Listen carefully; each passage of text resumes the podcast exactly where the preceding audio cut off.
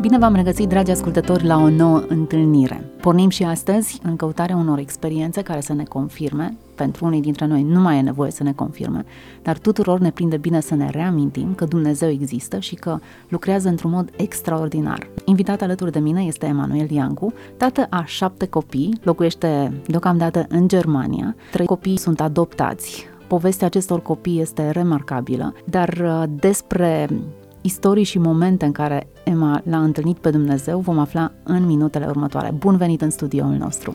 Bine v-am găsit, Cristina, și mulțumesc pentru invitație. Să începem cu povestea care e cea mai aproape de inima ta. Ah, dintre minunile pe care Dumnezeu le face în fiecare zi în viața mea, uh, pentru că avem un Dumnezeu care, așa cum spuneai, lucrează exclusiv prin minuni, este un Dumnezeu și ca și Dumnezeu își arată puterea și slava și măreția în fiecare zi în viața noastră. Noi ca oameni uh, recunoaștem sau nu recunoaștem acest lucru, dar realitatea este una singură, Dumnezeu este Dumnezeu. Și toți cei ce îl caută pe Dumnezeu au parte de o viață minunată, minunată uh, numind-o de la minuni. Aș putea să încep cu cea mai mare minune pe care Dumnezeu a făcut-o în viața mea și anume modul în care Dumnezeu mi-a transformat viața într-un mod total. Chiar dacă la 14 ani am avut, să zic așa, momentul în care am făcut un legământ cu el, au mai trecut încă 14 până când Dumnezeu mi-a schimbat în totalitate viața. A fost un moment uh, clar, distinct, un moment în care Dumnezeu a făcut cea mai mare minune din viața mea și anume faptul că s-a uitat la mine și a spus ești iertat ești înnoit, ești transformat. A fost momentul în care, deși Emanuel a murit într-un mod uh, spiritual, dar pot să spun că chiar mai mult decât o moarte fizică, pentru că a fost momentul în care viața mea n-a mai fost aceeași. Din Ce s-a întâmplat punct, atunci? A fost momentul din care viața pentru mine n-a mai contat, a fost momentul din care am început să trăiesc pentru alții. Și când spun alții, primul din acei alții este Dumnezeu.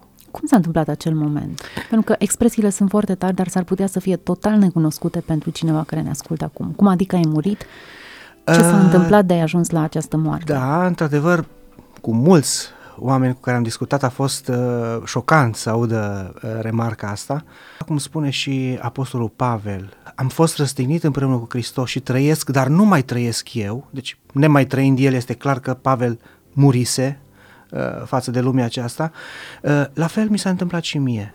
Pentru mine, uh, acel moment s-a întâmplat în urma unui păcat. Nu mi-e greu să-l mărturisesc, pentru că poate pentru unii tineri din ziua de astăzi, ceea ce am considerat eu păcat la vremea aceea și lucrul care mi s-a părut că a făcut să se prăbușească toată lumea mea, a fost faptul că am sărutat o fată, am îngăiat-o, atât a fost tot, dar pentru mine lucrul acesta la momentul acela a fost ca și cum s-ar fi prăbușit întreaga lume. Problema lumii de astăzi este că oamenii vor ajunge cu atât mai greu la un moment de genul acesta în care ei să moară, cu cât lumea de astăzi nu mai consideră păcat aproape nimic. Nemai fiind lucrul acesta, omul nemai simțindu-se bolnav, nu va veni la doctorul care să-l trateze. Dar pentru mine, faptul că am realizat păcatul acesta în viața mea și, repet, a fost ca și cum s-ar fi prăbușit lumea pe, peste mine și am venit și am spus, Doamne, merit să mor, fă cu mine ce vrei, viața pentru mine nu mai contează.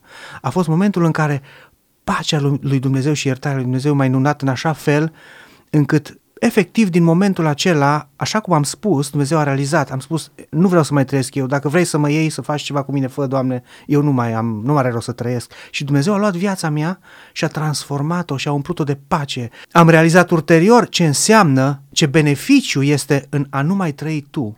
Pentru că Eh, practic diavolul nu mai are în ce să se agațe. El se agață practic de eh, lucrurile materiale pe care le iubim, de egoismul nostru eh, feroce de multe ori care spune eu, eu, eu și pune presiune asupra vieților noastre spirituale.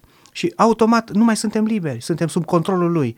Din moment ce tu ai murit, el nu mai are niciun control asupra ta. Controlul vieții tale este preluat de Domnul Isus, așa cum spune Pavel în continuare în același verset, spune, trăiesc și nu mai trăiesc eu, ci Hristos trăiește în mine. Deci a fost nevoie de o cădere, de un păcat ca să realizezi da, că a fost un nou în, început. în ceea ce mă privește. Poate pentru alții să fie un alt moment în care Dumnezeu să facă același lucru în viața lor. Interesant, viața ta s-a schimbat din acel moment. S-a schimbat. A fost o minune pe care nu o pot înțelege decât acei care, într-adevăr, au trecut prin aceeași experiență. Pentru că este ca și cum ai povesti unui pui care se îngăoace ce este afară și el nu poate avea relaționare la acele lucruri până nu le vede cu ochii lui.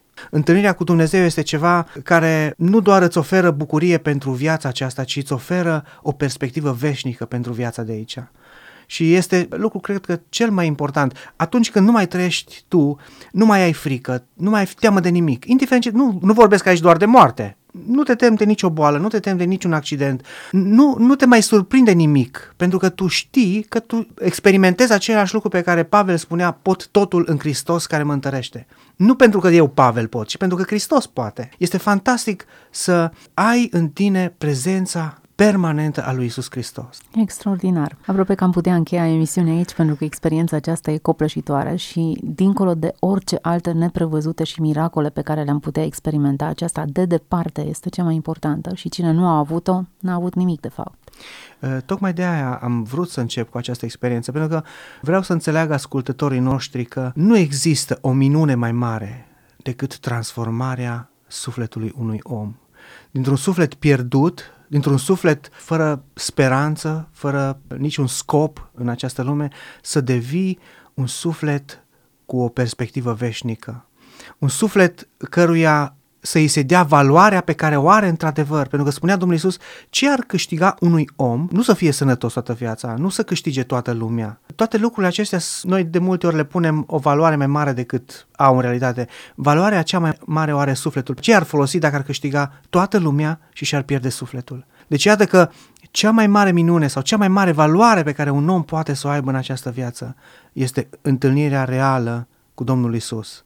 Emanuel, ești căsătorit cu Doria și aveți împreună patru copii, iar alți trei ați adoptat. Împărtășește cu noi povestea acestor copii. Este într-adevăr o poveste, e o istorie, dar este realizarea, să zic așa, a lui Dumnezeu. Practic, pentru noi copiii sunt o comoară și uh, considerând că este important ca orice suflet care se naște pe pământul acesta sau orice suflet care nici nu s-a născut încă pe pământul acesta are valoarea pe care Dumnezeu i-a dat-o, am dorit și dorim în continuare să salvăm cât mai multe vieți. Practic, acești copii au fost luați de la mame care au acceptat să nu avorteze. Ceea ce am făcut nu este un merit al nostru. Practic, Dumnezeu a trimis și mamele care aveau nevoie de ajutorul nostru.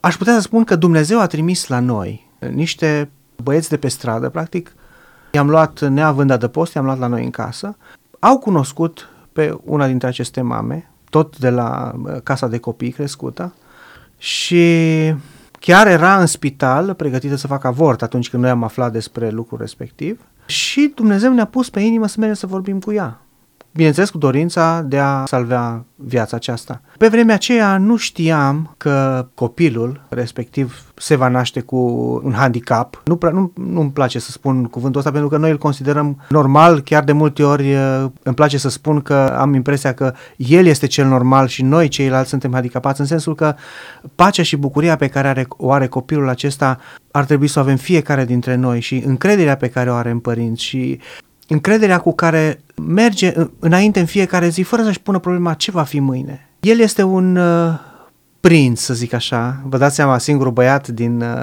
cele șapte, ce, din cei șapte copii, deci celelalte sunt șase fetițe. Este cel mai iubit de toți, pentru că nu se ceartă cu nimeni. Dacă cineva dorește ceva de la el, renunță foarte ușor. Se joacă cu oricine, nu face mofturi cu ea, nu vreau să mă joc. Practic, este plin de o dragoste care nu se poate măsura. Nu se poate măsura. Toți cei care îl cunosc pe David sunt imediat atașați de el. Deci, așa cum spuneam, n-am știut că va fi un copil cu handicap. Cu sindrom Down. Cu sindrom Down. Dar pentru noi a fost uh, neesențial lucrul acesta. Deci v-ați dus la spital și ați vorbit cu acea mămică. Am vorbit cu acea mămică, ea a, a spus că dacă luăm noi copilul, acceptă să nu facă avort. Și după ce s-a născut, în primele săptămâni, luni, am așteptat ca mama să dacă vrea să țină copilul, să-l țină, pentru că ideea nu era neapărat noi să luăm acest copil, ci el să fie salvat. Asta era ideea. Ea a acceptat să fie uh, al nostru. Totul a mai stat cu el după ce l-a născut sau vi l-a dat direct? Uh, o perioadă foarte scurtă. O perioadă foarte scurtă, o lună, două luni, nu mai rețin Nu s-a atașat de exact. copil? Nu a vrut să răm- să păstreze? Uh, nu, efectiv nu a vrut să se atașeze de copil. A făcut tot posibilul ca să nu se atașeze, pentru că clar că pentru o mamă este greu să renunțe la, la copilul ei. Bineînțeles că oricum ea întotdeauna a avut acces să-și vadă copilașul și nu s-a pus niciodată problemă că de acum nu mai ai voie să-l vezi sau...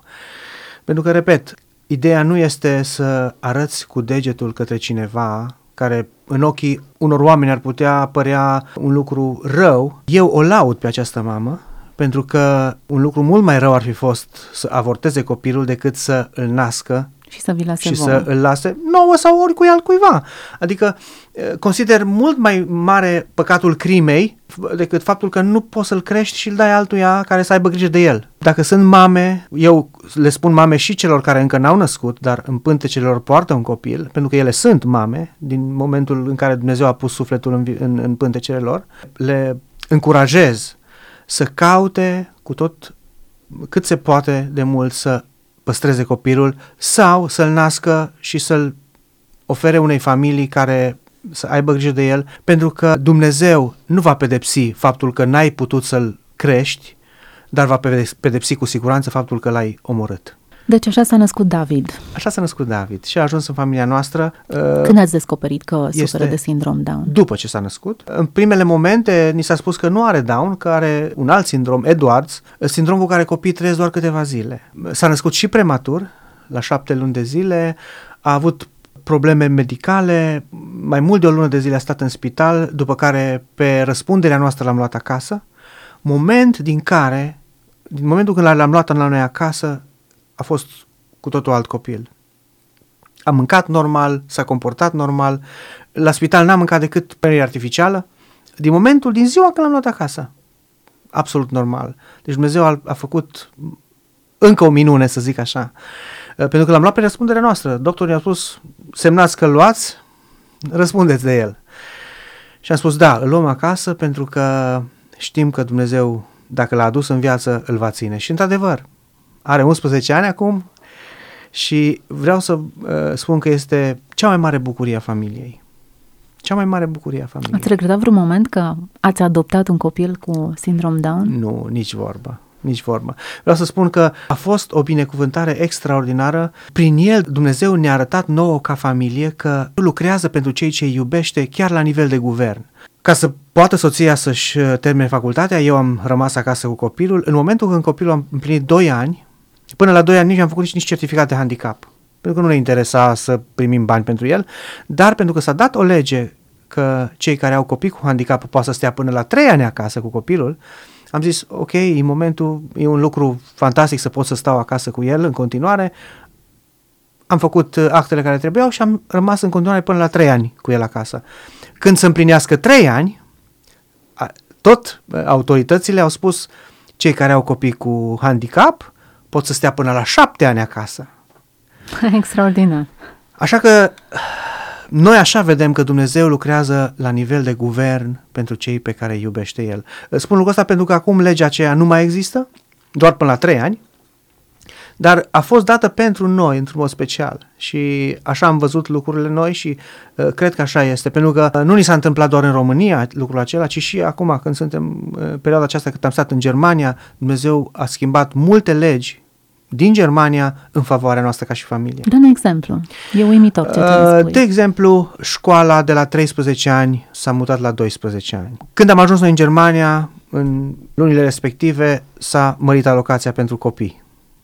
Noi având mulți copii, pentru noi era o favorizare clară și vreau să spun că eu cred ceea ce cuvântul Dumnezeu spune uh, și anume că Dumnezeu, pentru cei care iubește, dă chiar națiuni. Și popoare pentru cei pe care îi iubește El. Nu vreau aici să par că sunt uh, un tip spectaculos sau că vreau să mă dau mare că Dumnezeu lucrează pentru mine. Ăsta este adevărul. Dumnezeu lucrează pentru toți. A lucrat pentru mine și la fel lucrează pentru toți cei care se încred în El, într-un mod extraordinar. Spunem Cum este privit David acolo, în Germania? Punctul acesta de vedere pot să spun că Dumnezeu a, a deschis niște uși fantastice. Poate chiar de aia suntem acum uh, în Germania. Pentru el cel puțin s-au deschis niște uși extraordinare. Uh, începând de la grădiniță, a avut o persoană care special pentru el, din partea statului era angajată, se ocupa doar de el. Și acum la școală, merge la o școală normală, clasele 1-4, cu copii care sunt uh, fără niciun handicap și este o persoană angajată special pentru el, care îl preia de la mine dimineața și mi-l aduce și mi-l predă la sfârșitul orelor. Extraordinar.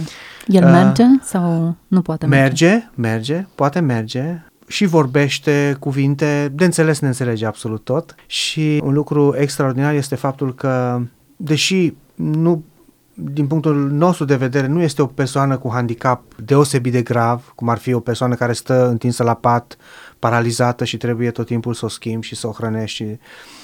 Uh, cu toate că nu este o astfel de persoană, totuși autoritățile germane au considerat că uh, putem primi pentru el categoria a treia, deci cea mai gravă categorie și practic prin el suntem binecuvântați ca familie pentru că eu sunt angajat pentru el.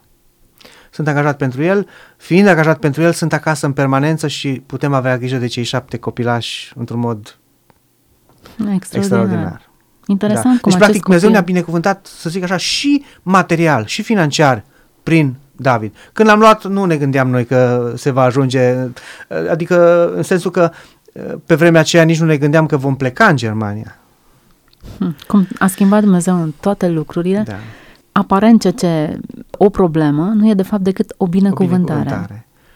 Oare n-ar trebui să ne sugereze asta felul în care ar trebui noi să privim lucrurile, încercările care vin în viața noastră?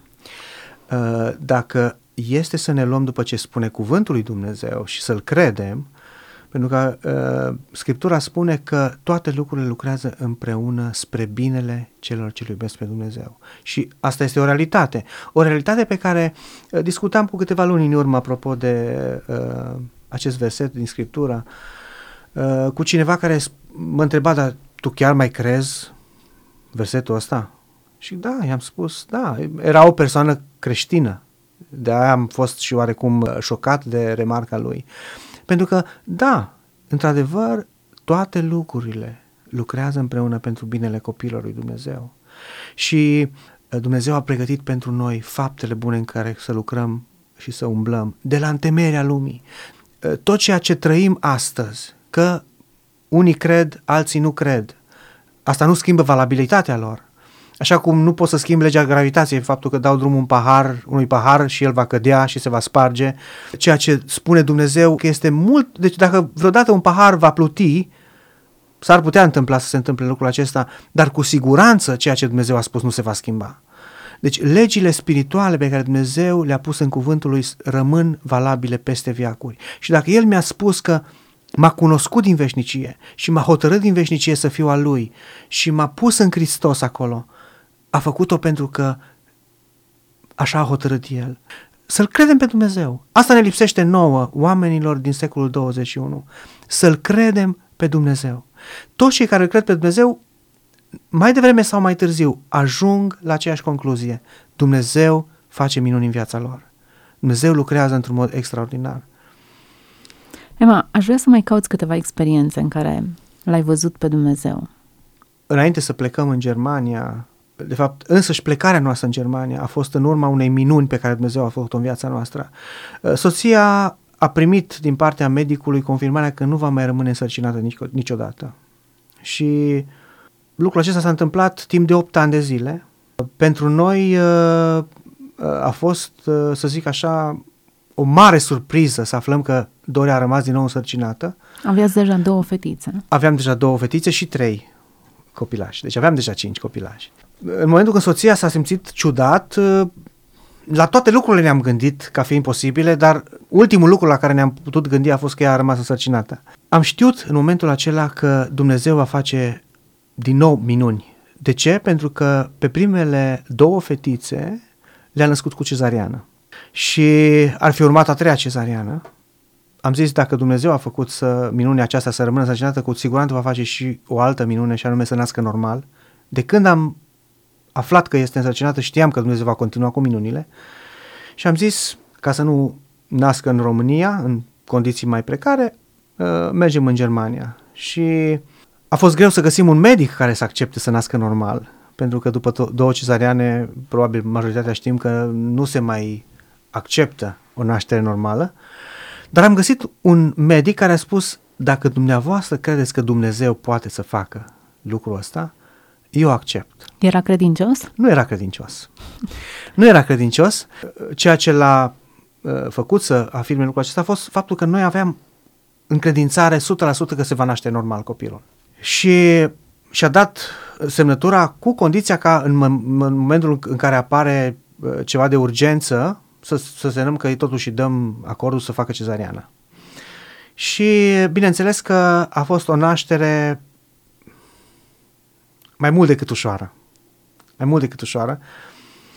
Dumnezeu a făcut, uh, așa cum promite și așa cum face El, uh, o minune mare.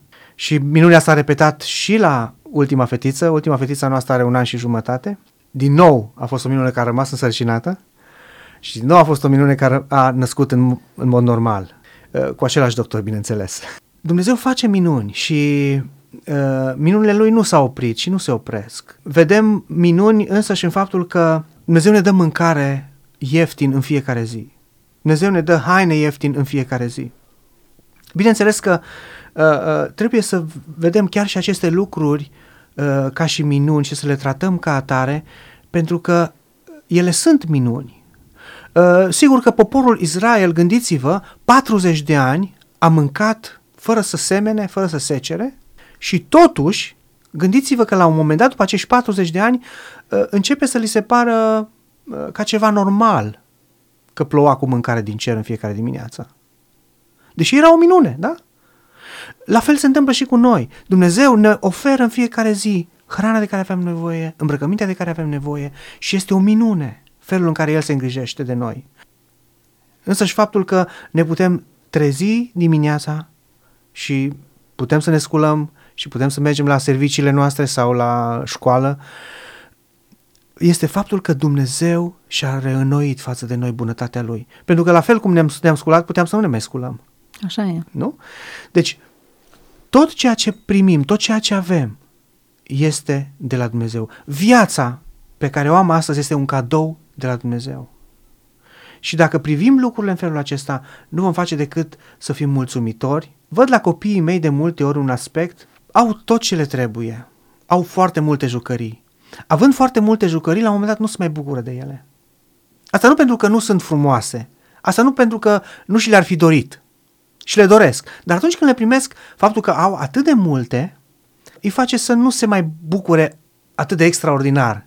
Ca și un copil care toată viața lui poate n-a avut nicio jucărie. Și când îi oferi poate o mașinuță făcută din două bețe cu niște roți, el se bucură fantastic ca de ceva extraordinar.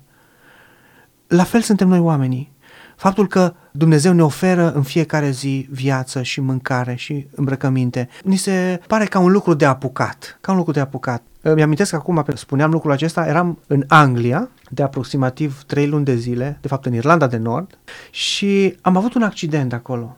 Un accident care ne-a lăsat, să zic așa, fără mașină pe mine și pe ceilalți patru care, cu care eram în misiune în Irlanda de Nord. Aveam programate câte două, trei întâlniri pe zi unde trebuia să ajungem, concerte și vizite la școli speciale și întrebarea era ce vom face de acum. O, o minune a fost faptul că ne-am răsturnat cu mașina și din cei cinci niciunul n-a avut absolut nimic, absolut nimic. Mașina n-a mai putut fi folosită în niciun fel, deci a fost dusă direct la locul unde se strânge fierul vechi. Dar vreau să spun că Dumnezeu s-a îngrijit deja de a doua zi am ajuns la locul unde trebuia să ajungem, la biserica unde trebuia să ajungem și n-am ratat absolut nicio întâlnire. Dumnezeu așa a programat toate lucrurile încât totul a mers conform planului. Și pacea și bucuria pe care am avut-o după accident nu o pot explica nimănui. A fost, exact cum spune Iacov, să priviți ca o mare bucurie când treceți prin feluite încercări. Adică noi suntem bucuroși, practic, în fiecare zi și în momentul când vin încercările ne bucurăm și mai mult. Pare o, o nebunie lucrul acesta, dar nu este absolut deloc, pentru că cel care crede în Dumnezeu, în momentul în care încercarea vine, cu cât este încercarea mai grea, cu atât va vedea minunea lui Dumnezeu mai mare în viața lui. Și întotdeauna când vine o încercare peste mine, spun, acum, Doamne, vreau să văd care e minunea pe care o vei face tu în viața mea? Eu nu văd soluție la cancer, nu văd soluție la faliment financiar, eu nu văd soluție, dar Dumnezeu o are. O are pregătită și m-a adus în situația în care sunt pentru că vrea să facă o minune în viața mea. Vrea să-mi arate cât de mult mă iubește. Eu nu voi pedepsi unul dintre copiii mei numai că îmi place mie să-i pedepsesc. Nu, vreau să, le, vreau să învăț o lecție. Vreau să îi corectez pentru că a făcut ceva rău. Dacă sunt într-o anume situație în viața mea, este fie că Dumnezeu vrea să mă corecteze, am făcut, mi-am îndepărtat fața de la El și vrea să mă aducă înapoi, fie ca și la Iov. Observați în viața lui Iov faptul că Dumnezeu aduce acele necazuri peste el ca apoi să-l binecuvinteze dublu. Ca apoi să-l binecuvinteze dublu. Sigur că noi ca oameni avem tendința aceea să judecăm. De ce mi s-a întâmplat chiar mie? De ce? Nu. Atunci când crezi cu adevărat și te încrezi în cuvântul lui Dumnezeu, nu ai decât să aștepți în tăcere, așa cum se spune psalmistul, așteaptă în tăcere răspunsul lui Dumnezeu.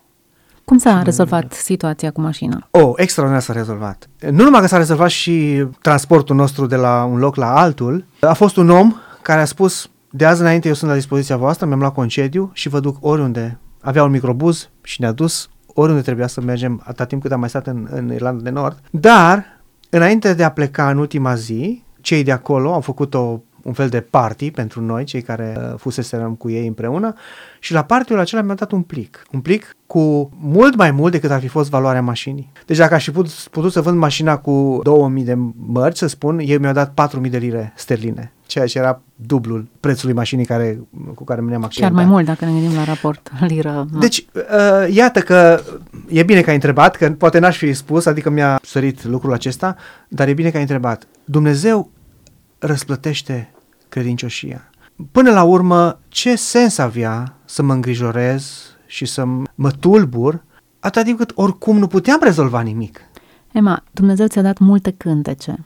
Așa să cânți da. la finalul acestei emisiuni. Poate chiar să ne spui povestea unui cântec. Este o cântare care îmi place foarte mult și chiar am auzit-o cântându-se de multe ori.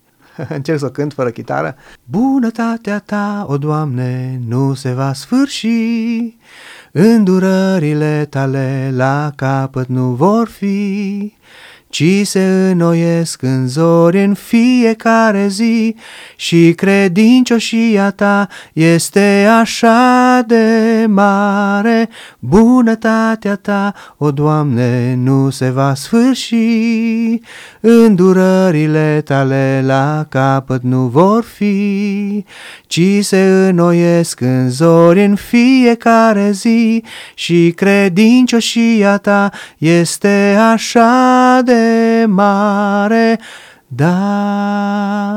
De ani de zile cânt acest cântec și nu am știut că tu l-ai compus. Da, l-am compus cu, am spus, mulți, mulți ani înainte. Dumnezeu ți-a dat un dar special. Nu da. doar cânt, ci te închini. Da, este un dar special. Pentru mine este tot o minune de la Dumnezeu.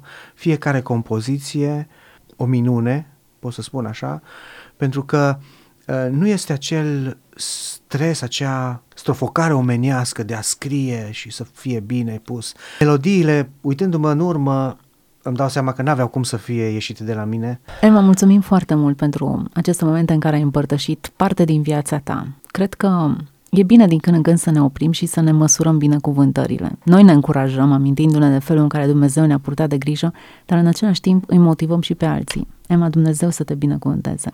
Mulțumesc frumos! Dragi ascultători, împreună cu noi astăzi a fost Emanuel Iancu, un tată a șapte copii, locuiește în Germania actualmente, dar este un om a cărui uh, istorie și viață a fost adânc amprentată de puterea lui Dumnezeu. Sperăm că acest lucru va fi posibil și realizabil și în viața dumneavoastră prin harul și bunătatea lui Dumnezeu. Să fiți binecuvântați cu toții!